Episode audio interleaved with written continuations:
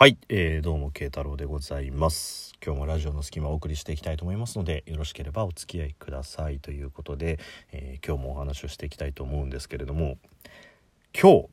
お話ししようと思ったことはもうね帰りがけに電車で見たものが気になっちゃったんで今日これちょっとそのままねお話ししようかなと思ったんですけど帰りあの電車に乗っててはってこう中吊り広告あるじゃないですか電車の。でそれを見てちょっと驚いたというかへえって思ったのがあるんですけどあの花粉を水に変えるマスクって知ってらっしゃる方います？これ僕初めて見たんですよ。一応中吊りは海老蔵があの一応メインキャラクターというかで出てるやつでまあ多分 CM も打ってるんだと思うんで僕あんまりこう頻繁にテレビを見ないんであの CM 自体もしかしたらやってるのかもしれないんですけどなのでちょっと情報のあの入手源がその中吊り広告が初めてだったんで結構びっくりしたんですけど。でこれどうやらまあ2017年からなんか発売はしてたらしいんですよね。で、えー、一応その旧製品のお取り扱いについてみたいな感じでネットにも載ってたんでまあ去年から出てんだなんて思ってたんですけどこれ何がすごいかってそのマスク自体にえっとなんかハイドロ銀チタンみたいな感じのそのなんかがついてるらしいんですよマスクの布の部分に。で、え、そのハイドロ銀チタンが、えー、ハウスダストとか花粉とかあとウイルスとかあとを、えー、こうまあ防止したりカットしたりとかするっていうことなんですよ。これすげえなと思ってでそのハイドロ銀チタンっていうものが一応濃度みたいなのがその布についてるねあのハイドロギンチタンの濃度が全然全然じゃないあの結構違ってプラス4っていうのが分解力レギュラーっていうものらしいんですよ。でそれが、えー、花粉対策っていうものでで、えー、花粉のピークの時の対策のやつがプラス6っていうものらしいんですね。でこれが分解力がストロングっていうなんか強さらしいんですよ。で、さらに、えー、花粉、ハウスダスト対策っていうので、プラス10っていう濃度のがあって、それは分解力がウルトラストロングっていうね、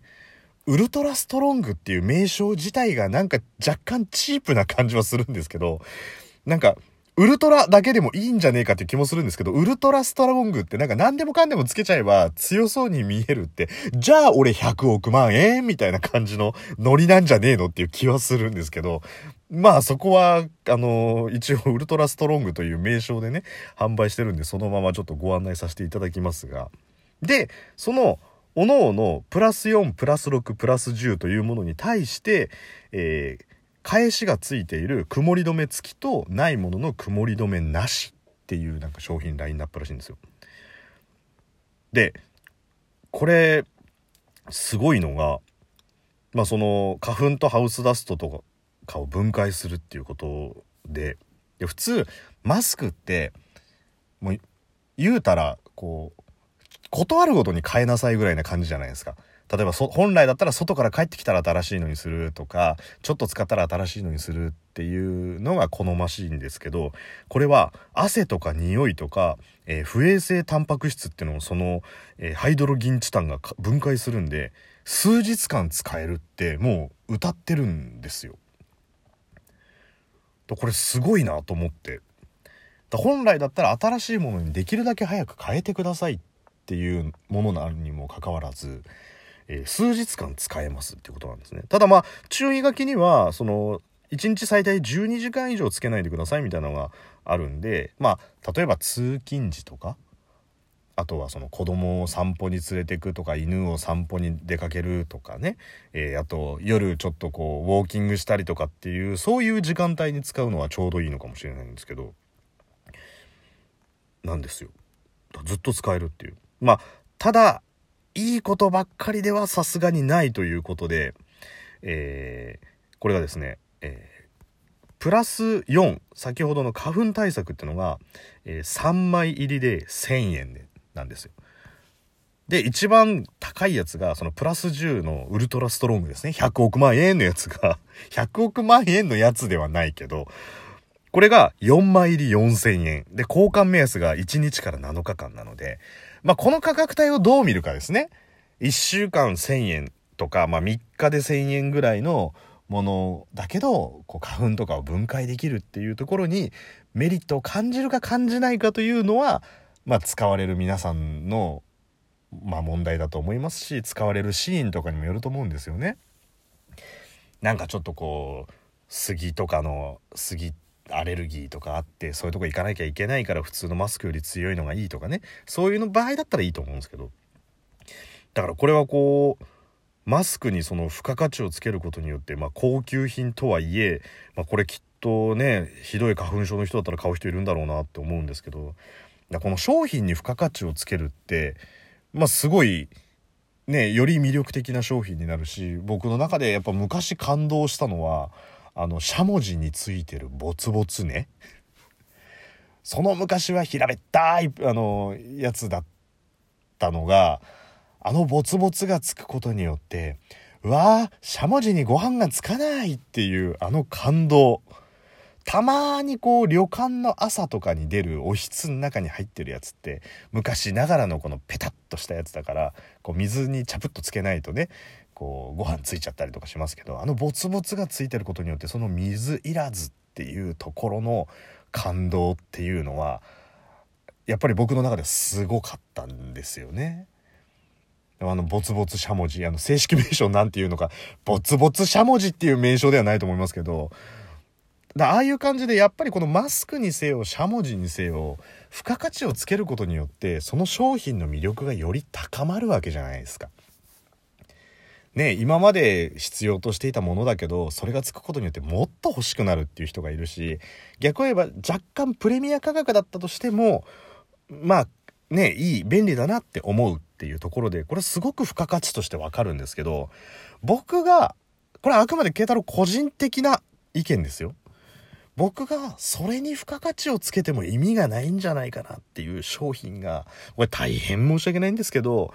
えー、プレミアムモーニングティーって皆さんご存知ですか？名前だけ聞いて、あーってなる人ってもしかしたら少ないのかもしれないですけど、ラベルを見れば多分すぐわかると思うんですけど、サントリー天然水プレミアムモーニングティー。スーパーに並んでる、あの色のついてないレモンティーと色のついてないミルクティーです。あれはわからない。だって、紅茶は紅茶のまま飲めばいいじゃんって思うんですけど。でね、これ気になっていろいろ調べてみたんですよ。そしたら、まあ、ツイッター上で一応お茶やコーヒー以外を飲んでると怒られる企業に勤める人でも飲めるように開発されたっていう、まあこれまず噂が上がったっていうんですよ。で、それをサントリーに聞いてみたっていうのが一応ネットに載ってたんですよ。で、食品広報の人によると、まあ噂は知ってましたけど、実際の開発目的とはちょっと違いますよと。で、えー、一応そのサントリーが言うには、まあ、ヨーグリーナとか含めて、えー、これまでのフレーバーウォーターってパッケージが子供っぽかったから、えー、3 4 0代の人たちが、え、働いてる人たちで要するにオフィスとかでも、えー、レモンティーミルクティーとかのパッケージを洗練して職場に置いても違和感のないデザインになったということですっていうことはやっぱり見た目重視で作ってるとこあんじゃねえのっていうことを考えると少なからずこのお茶やコーヒーもしくは水以外を飲んでいる人に対して当たりが強い企業があるのかって思うとちょっとゾッとするなって思うんですよね。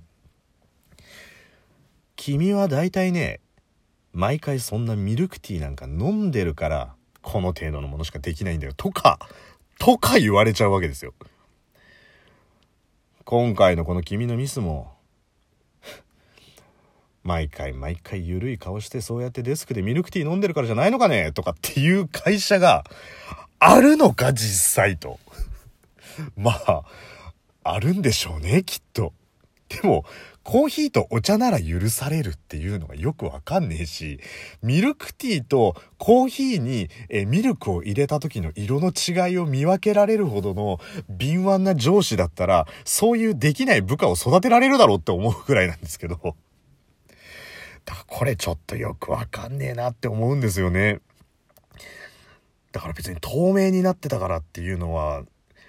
なんかそこにね、付加価値があるのかっていうのだし、これだって透明ブームが来ちゃったりしたらどうなるかっていうとそのうち透明なお茶で透明なコーヒーで透明な水あそれは普通の水みたいな感じで並んでたりとかしてしかもねなんかこう例えばテレビの撮影とかがあるからって全部ラベル剥がしちゃったりとかするじゃないですか。ねでこれでやっぱり人の体によってはアレルギー持ってる方もいらっしゃるんで水だと思ってパキパキって言ってゴクって飲んだら透明なミルクティーで乳製品のアレルギーがある人がそれでアナフィラキシーショックになっちゃいましたって言ったらもうこれ訴訟ですよ。